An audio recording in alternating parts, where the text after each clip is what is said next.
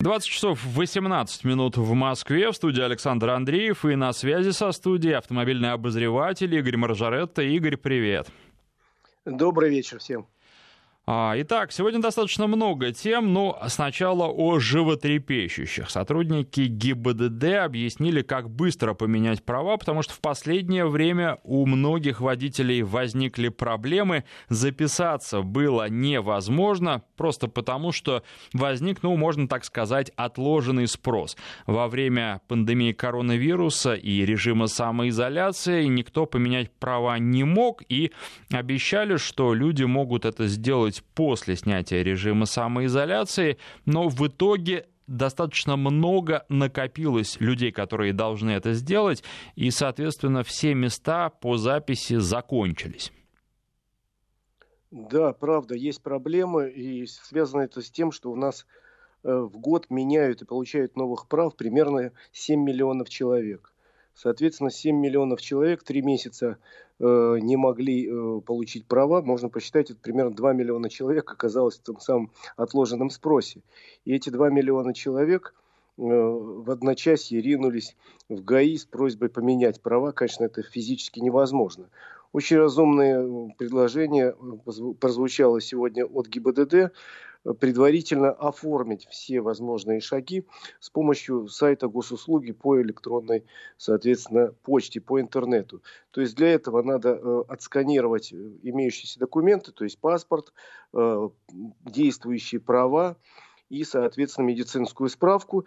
И на сайте госуслуг, там, где есть услуги автомобилистам, найти, поменять права, соответственно, отправить туда скан этих документов, и через какое-то время вы получите э, день, время э, по записи, куда вам явиться, соответственно, с, уже с оригиналами этих документов. Там все уже будет готово, и права можно, я надеюсь, получить в течение нескольких минут, при этом не выстаивая какую-то очередь, и когда тебе не дышит в затылок неизвестный тебе человек. Ну, будем надеяться, что все будет организовано хорошо. Теперь еще одна приятная новость для водителей, с одной стороны. С другой стороны, тоже надо смотреть на то, как все организовано. Дилеры начали выдавать номера. Долго они не могли стартовать, не могли начать это делать. Сейчас делают, но, как я понимаю, тоже не все и не очень все просто проходит. Далеко не все, и э, действительно эта процедура должна была стартовать год назад. Перенесли на начало этого года, не стартовала процедура. Еще раз э, попытались запустить ее где-то с весны, но тут случился коронакризис. И, естественно, э, в общем, не, не, не, нужды в регистрации не стало в массовом количестве. Поэтому э, сейчас только первые дилеры, причем из числа крупнейших, э, приступили к этой процедуре. Она, с одной стороны, понятна, с другой стороны, несколько корява. Потому что в результате в тот же день ты машину получить не можешь. То есть у дилера должна быть соответствующая сертификация, обученный человек, выделенный компьютер с выделенной линией.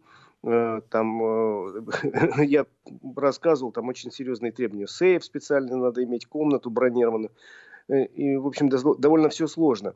В результате этот специально обученный человек проводит осмотр автомобиля, заполняет документы, отправляет их в ГИБДД, там сотрудник ГИБДД проверяет эти документы, убеждается, что автомобиль вроде то и все проверено правильно, присваивает номер, э, значит, может он сделать свидетельство. А дальше очень интересно, потому что э, этот специализированный сотрудник дилерского центра должен отправиться в ГИБДД, забрать все документы, если номер э, сразу напечатан, забрать этот номер, приехать дилерский центр, там повесить все это. То есть процедура такая сложная и связанная с тем, что этот человек уже туда-сюда вынужден ездить как минимум день терять. Э, соответственно, ну, кому-то, может быть, такая ситуация э, будет в норме, кого-то это устроит, кого-то нет. И плюс к этому установлена э, ставка не выше 500 рублей за эту процедуру. Надо понять, что при этом дилеры очень серьезно потратились, потому что, еще раз говорю, надо специальное рабочее место оформить, обучить сотрудника, это тоже стоит денег, э, заключить договор с фирмой, которая там печатает номера, если надо. Ну, в общем, много такая ходовая э, процедура, операция, а в результате более 500 рублей на каждом человеке заработать нельзя. При этом давно существует, ты же знаешь, отработанная система, по которой можно написать в дилерском центре доверенность на постановку на учет на дилера Васю Петрова, ну, на сотрудника, он поедет, там все оформит и привезет назад. Вот та же самая процедура, только стоит она э, значительно дороже клиенту, обходится в среднем 10 тысяч рублей. Спрашивается, зачем дилеру тратиться, если он ту же услугу предлагает, но за большую сумму денег. Правда, там есть одна тонкость, потому что по процедуре, когда пишешь доверенность, теперь надо отдать еще и паспорт этому сотруднику, не всякий доверится. Но все равно получается хлопотно, долго, а эффект не очень понятный. Однако я надеюсь, что все-таки эта схема потихоньку будет как-то отрабатываться, обкатываться. И все дилеры, с которыми я в свое время обсуждал эту тему, говорили, что да, это нам выгодно, потому что э, мы получаем некое преимущество перед конкурентами, потому что клиенту можем сказать, а мы вам еще автомобиль быстро оформим. Быстро, правда, не получилось, но оформить можно. Ну да, и хорошо бы, чтобы получилось дешево. Все-таки для потребителя, для покупателя есть разница. 500 рублей или 10 тысяч. А Безусловно. 10 тысячами а часто случае... тоже не ограничивается. Бывает и 15 тысяч и больше просят Бывает. за эту услугу. Причем э, ну, в обоих случаях это получается довольно долго, два дня. Э, я бы в этой ситуации подумал, наверное, почесал затылок и записался через госуслуги в ГАИ на прием и сам бы получил за символические деньги эти номера. Тем более, если ты уже записался, ты же сам, сам знаешь, Саш, что сейчас, например, в Москве сама процедура постановки на учет занимает там в пределах часа, и, в общем, никакой особой беготни не нужно. Приехал, только показал номера, сдал документы, ну, в смысле, сверил номера, сдал документы и жди в коридоре, когда твою фамилию выкликнут и выдадут за, э, уже готовый номер. Ну, Не так это и сложно. Тут, к сожалению, еще существует проблема, а, связанная с тем, что не всегда машины выдают вовремя, и есть опасность э, просто пропустить свою очередь, свою запись, а записаться дальше, как с правами, в случае не всегда получается. Ну да, проблемы они всегда есть. Ну вот я последний раз регистрировал машину порядка года назад, и никаких особенных проблем у меня не было. Записался по госуслугам, приехал в нужное время, и примерно минут через 50 уже э, получил готовые документы, благо номер не менялся и все, и уехал без всяких проблем.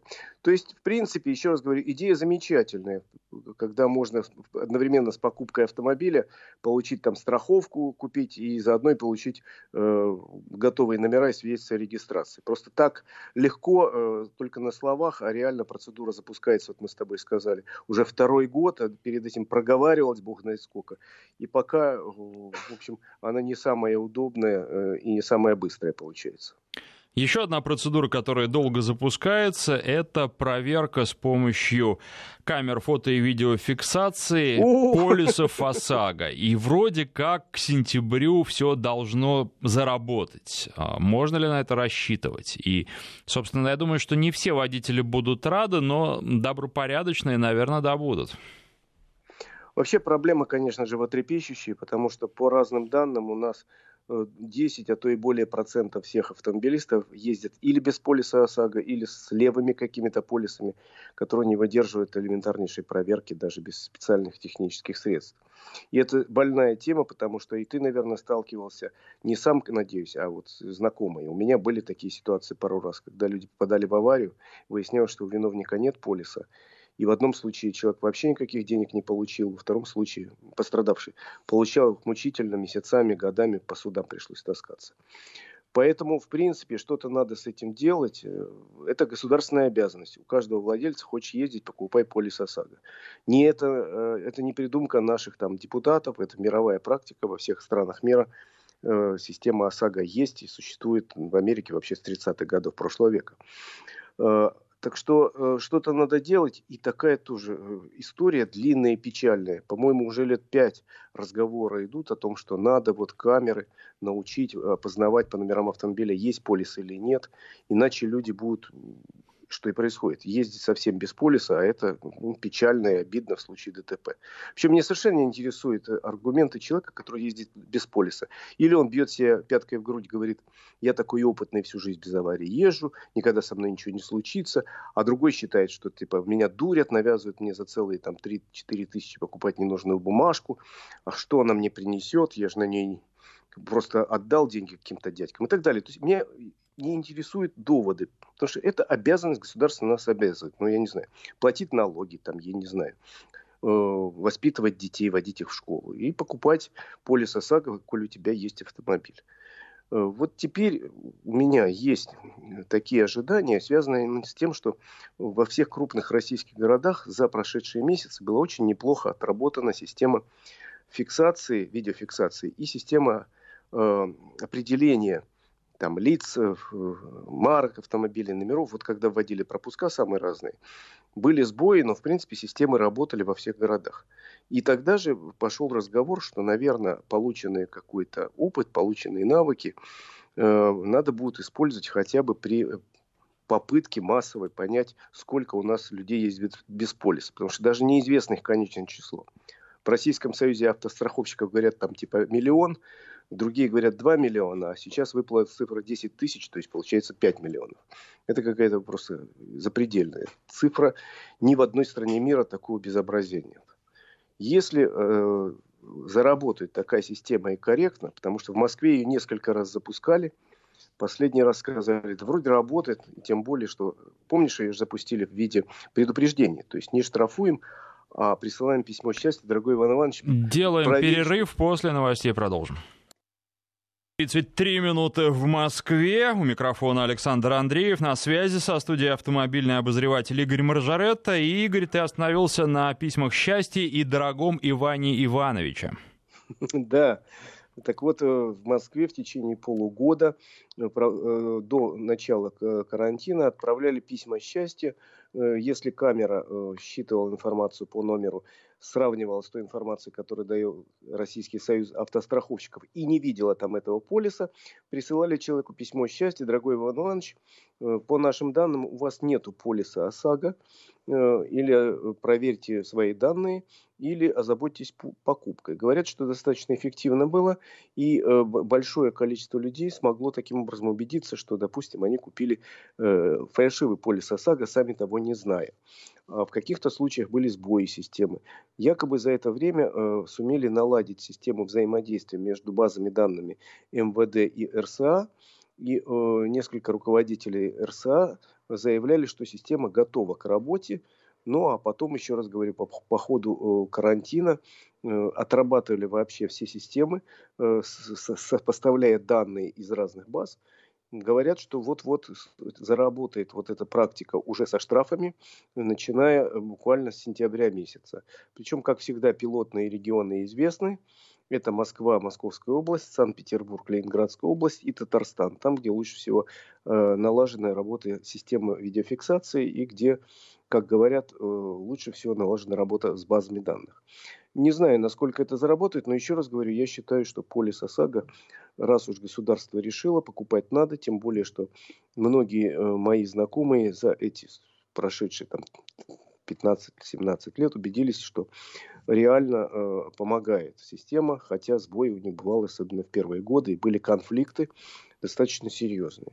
Но как один из э, положительных эффектов работы системы ОСАГО могу вспомнить, что э, почти пропало, во всяком случае рез, резко уменьшилось число подставлял на дорогах, которые одно время просто терроризировали нормальных водителей. Помнишь, наверное, такое? Ой, я с этим сталкивался как раз недавно, но в сентябре прошлого года очень было похоже произошедшее на автоподставу, и как раз тогда же я столкнулся э, с тем, что у виновника ДТП, виновницы, если быть совсем точным, нет полиса ОСАГО. Это выяснилось, когда мы уже э, приехали к сотрудникам ГИБДД, и машина у меня была тестовая. И как раз совсем недавно, где-то недели две назад, мне пришло письмо из суда, поскольку я, как выяснилось, был третий третьей стороной в том споре. Правда, меня в суд не вызывали, я никоим образом в этом не участвовал. Пояснение полиции дал и с тех пор был свободен. Но оштрафовали эту женщину, э, вернее, с нее страховая компания взыскала ущерб, нанесенный автомобилю, а там все произошло на парковке крупного супермаркета.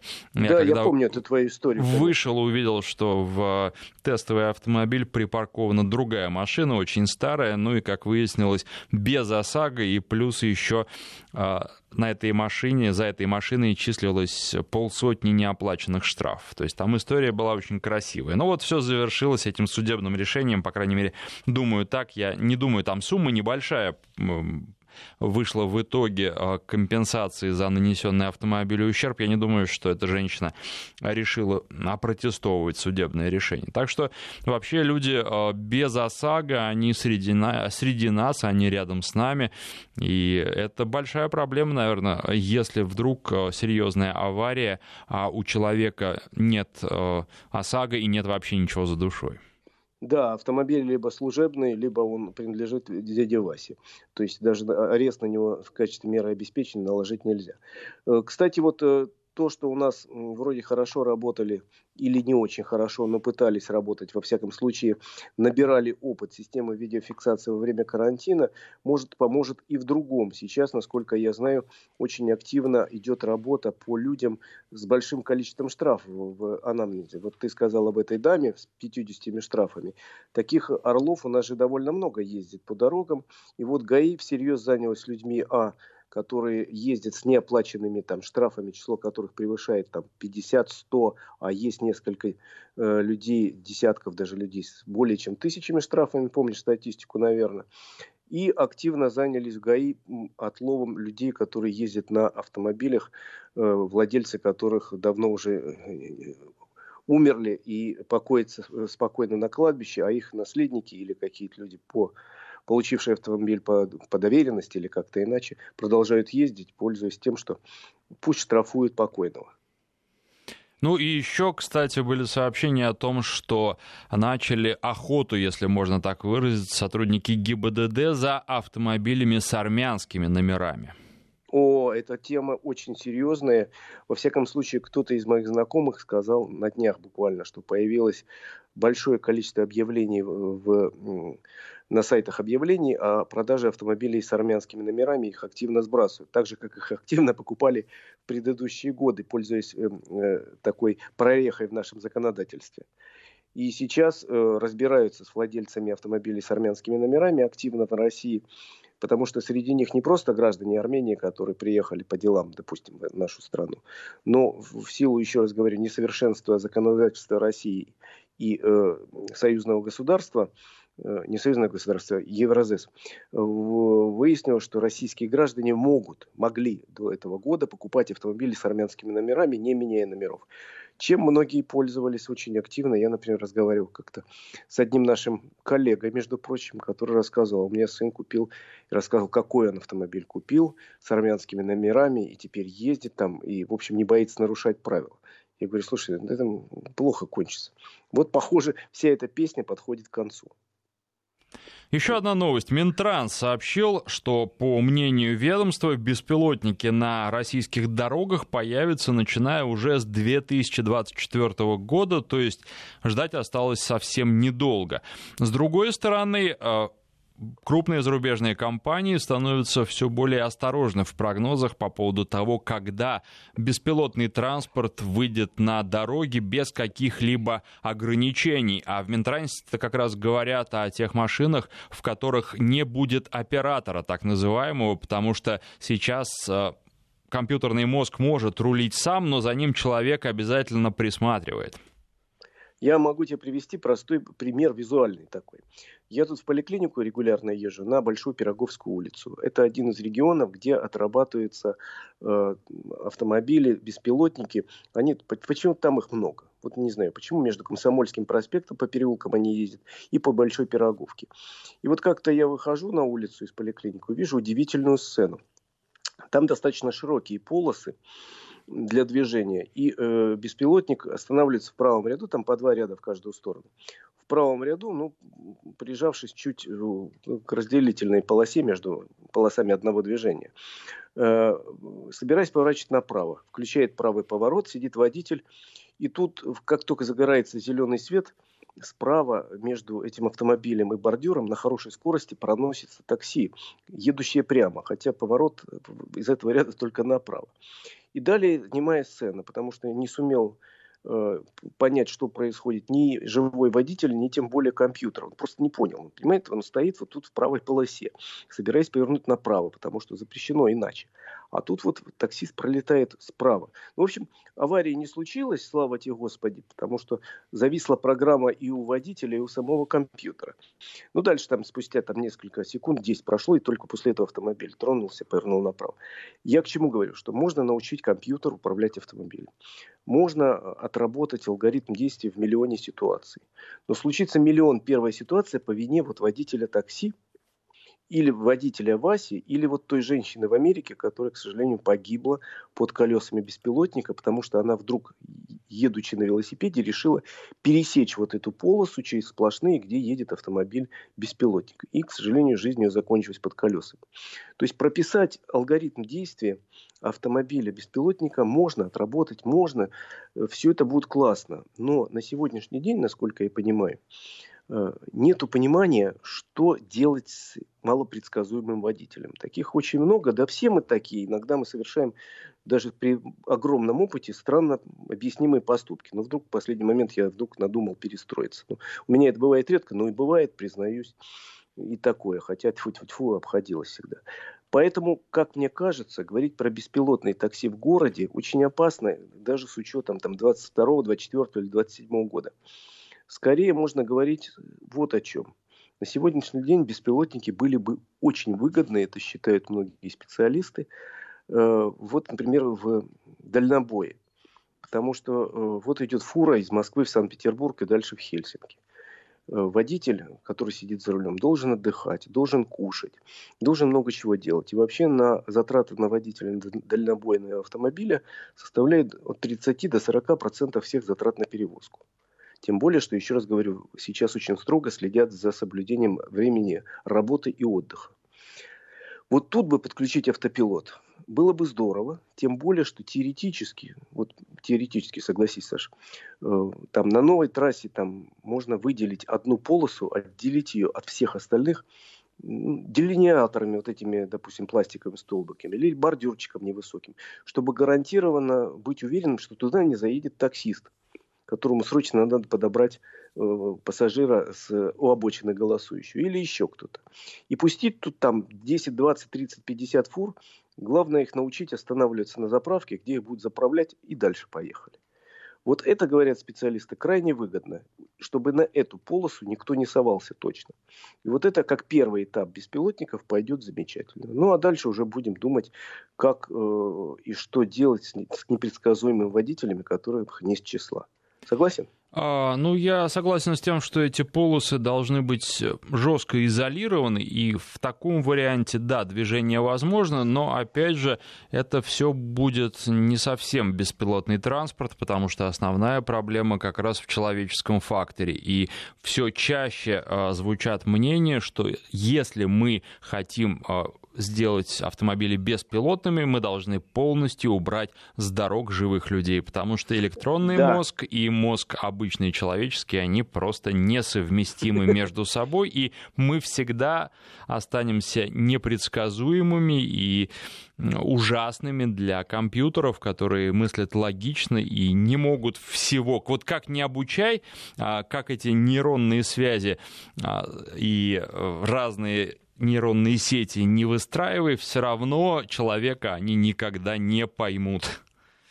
Я с тобой согласен, но нельзя будет вот так в один день условиях Москвы или даже города менее крупного, там Калуги, условно говоря, всех одновременно водителей вывести из-за руля и заменить на беспилотные автомобили. Такое невозможно. Поэтому вот как первый этап специалисты говорят, что может быть вот будет вот такая выделенная полоса. Ведь сейчас, например, в Москве у нас на МЦК, я как-то это случайно узнал и был сильно удивлен, на МЦК ходят вот эти замечательные поезда наши, Э, современные, и там уже сидит не машинист в кабине, он называется как-то оператор-контролер. В принципе, там движением управляет компьютер полностью, а задача этого оператора э, следить за тем, чтобы не было каких-то чрезвычайных ситуаций, ну и потом закон требует, чтобы все-таки в кабине находился человек. А так, вот электричка идет, в общем, по, по четкому расписанию. Пути там, как ты помнишь, закрыты справа-слева щитами, то есть есть большая гарантия, что туда не выбежит ни лось, ни какой-нибудь э, человек. ну, во всяком случае, минимальные шансы, что этот человек, если только очень захочет туда выскочить. И тогда эта электричка идет сама по себе, замечательно открывает, закрывает, трогается, там, останавливается и так далее. А человек, который сидит в кабине, только контролирует, как работают лампочки, ну и на всякий случай, наверное, руку держит на каком-нибудь кнопке стоп, если вдруг какой-то нелепый человек все-таки полезет через это ограждение. Ну, ты знаешь, я как раз эту тему беспилотных поездов обсуждал с машинистом-инструктором МЦД, московских центральных диаметров. Этот человек, он занимался как раз подготовкой машинистов, всех, которые mm-hmm. работают на линиях, их э, переподготовкой, повышением их квалификации. Так вот, он сказал, что нет, у нас будут люди, мы о машинах даже не думаем, у нас все будет руками, у нас все будет по-человечески еще на протяжении многих и многих лет. И, в общем, это мнение тоже понятно. Ну и у нас остается не так много времени, остается последняя тема. Fiat, Chrysler и Peugeot объединяются, и они назвали э, новый объединенный автоконцерн Stellantis. Но вот перспективы Stellantis достаточно туманны с учетом того, что когда подписывали соглашение о его создании, еще никто не знал о коронавирусе. А коронавирус очень сильно поменял расстановку силы, вообще поменял, наверное, даже можно сказать, правила игры на автомобильном рынке. Заводы простаивали, и сейчас производители многие находятся в, далеко не в лучшей форме. Это правда в принципе, весь мировой авторынок и, соответственно, автопроизводители упали, в общем, ниже планки. Такого падения мировой рынок, наверное, не знал со времен войны э, Второй мировой в процентном отношении к прошедшему году. И сейчас все потихоньку выходят, но поскольку процесс объединения был запущен еще в декабре прошлого года, мы получим четвертого мирового автопроизводителя по количеству выпущенных машин с дивным названием Stellantis, но при этом надо понимать, что все автопроизводители, которые входят, будут входить в новый консорциум, он, он окончательно будет сформирован в начале следующего года, все свои бренды сохранят. Будет по-прежнему и Chrysler, будет по-прежнему и замечательный Jeep, и Fiat, э, будут Peugeot, Citroën и Opel, э, входящие в концерн PSA ну, мне не очень понятно, что будет с мелкими дочерними марками, потому что у Фиата, например, есть Лянча. Э, а у э, Peugeot есть, например, у Peugeot Citroёn есть DS. Я не знаю, как будет с мелкими марками, но обещают, что они крупные все марки сохранятся. Просто в условиях нового такого концерна мирового Э, будет у них более четко разделены сферы влияния, но скорее сферы компетенции, потому что, условно говоря, понятно всем, что джип – это э, лидер на мировом рынке производителей полноприводных автомобилей, кроссоверов и внедорожников. Понятно, что он поделится какими-то из своих платформ э, с Peugeot и Citroёn, у которых полноприводных автомобилей собственных разработок нет. Да и Opel – который теперь вошел в эту компанию, тоже сейчас полноприводной платформы не имеет. А, допустим, Fiat займется разработкой платформ совместно, э, с, там, допустим, с Peugeot и Citroёn для коммерческих автомобилей и для легковых. То есть в этом смысле большая экономия денег, сил и средств. Плюс кто-то из них дальше продвинулся по помянутым нами с тобой э, автомобилям с автономным вождением, кто-то лучше разбирается в электромобилях, и якобы вот в таком, при таком разделении труда все будет хорошо, и концерн э, сохранит свои позиции, а может быть и улучшит на мировых рынках. Ну, надо сказать, что я далеко не столь оптимистичен, но у нас остается совсем немного времени. Свою точку зрения сейчас подробно рассказывать не буду. Расскажу ее завтра в моей автомобильной программе «Автопортрет». Ну и также должен сказать, что завтра снова обсуждаем компактные кроссоверы. Они сейчас очень популярны, и их много на рынке. А я думаю, что будет интересно вам узнать о том, как едет обновленный Mitsubishi ASX. И, естественно, будем сравнивать его с конкурентами, конечно же, обсуждая параллельно и автомобиль автомобильные новости, такие, например, как а, слияние Фиата Крайслера и Peugeot. Ну и еще должен сказать, что в небольшое ДТП я вчера попал, и, наверное, об этом тоже расскажу, потому что из этого ДТП можно извлечь э, уроки. Я думаю, что этот опыт будет полезен и слушателям в том числе. Кстати, вот, Игорь, я вчера ждал в итоге оформления протокола на протяжении шести часов, что, с одной стороны, конечно, звучит пугающе, а с другой стороны, это далеко не так много. Например, э, вот молодой человек, который был в итоге в очереди передо мной, он с 9 утра до 7 вечера, то есть на протяжении Ого. 10 часов маялся, оформлял тоже протокол, он на каршеринге просто сдавая задом задел какой-то столб, и вот в итоге все вылилось в 10-часовое ожидание протокола. От него требовали тоже протокол, так просто с каршерингом нельзя все оформить. Да-да-да. Слушай, очень интересно. Послушаю с удовольствием завтра. Э, если какие-то нужны по этому поводу дополнительные консультации, с удовольствием подключусь к разговору. Но вообще, конечно, печально. А что нельзя было оформить по Европротоколу или не захотел? Ты или второй участник? Да нет, а речь о тестовой машине, и обычно в пресс-парках просят привозить а, протоколы. Все, все, все. А во-вторых, там сумма ущерба получалась больше, потому что автомобиль дорогой, а повреждений, несмотря на то, что выглядело это все совсем не страшно, было на достаточную сумму, потому что там бампер, накладка бампера, фара, а, противотуманка светодиодная, в которую интегрирован поворотник, плюс парктроник, и все это в сумме Европротокол, судя по всему, действительно не покрывает. Я отправлял фотографии с места в пресс-парк, и мне сказали, что нет, нужен протокол. А, я должен сказать, что все было очень цивилизованно, потому что виновница аварии аварии сразу сказал, что все в порядке, я ни на чем не настаиваю, я виновата, признаю свою вину. Но вот ждать пришлось долго, несмотря на то, что никакого спора не было. Ну что же, я напоминаю, что на связи со студией был автообозреватель Игорь Маржаретта. Спасибо. Всем хорошей дороги.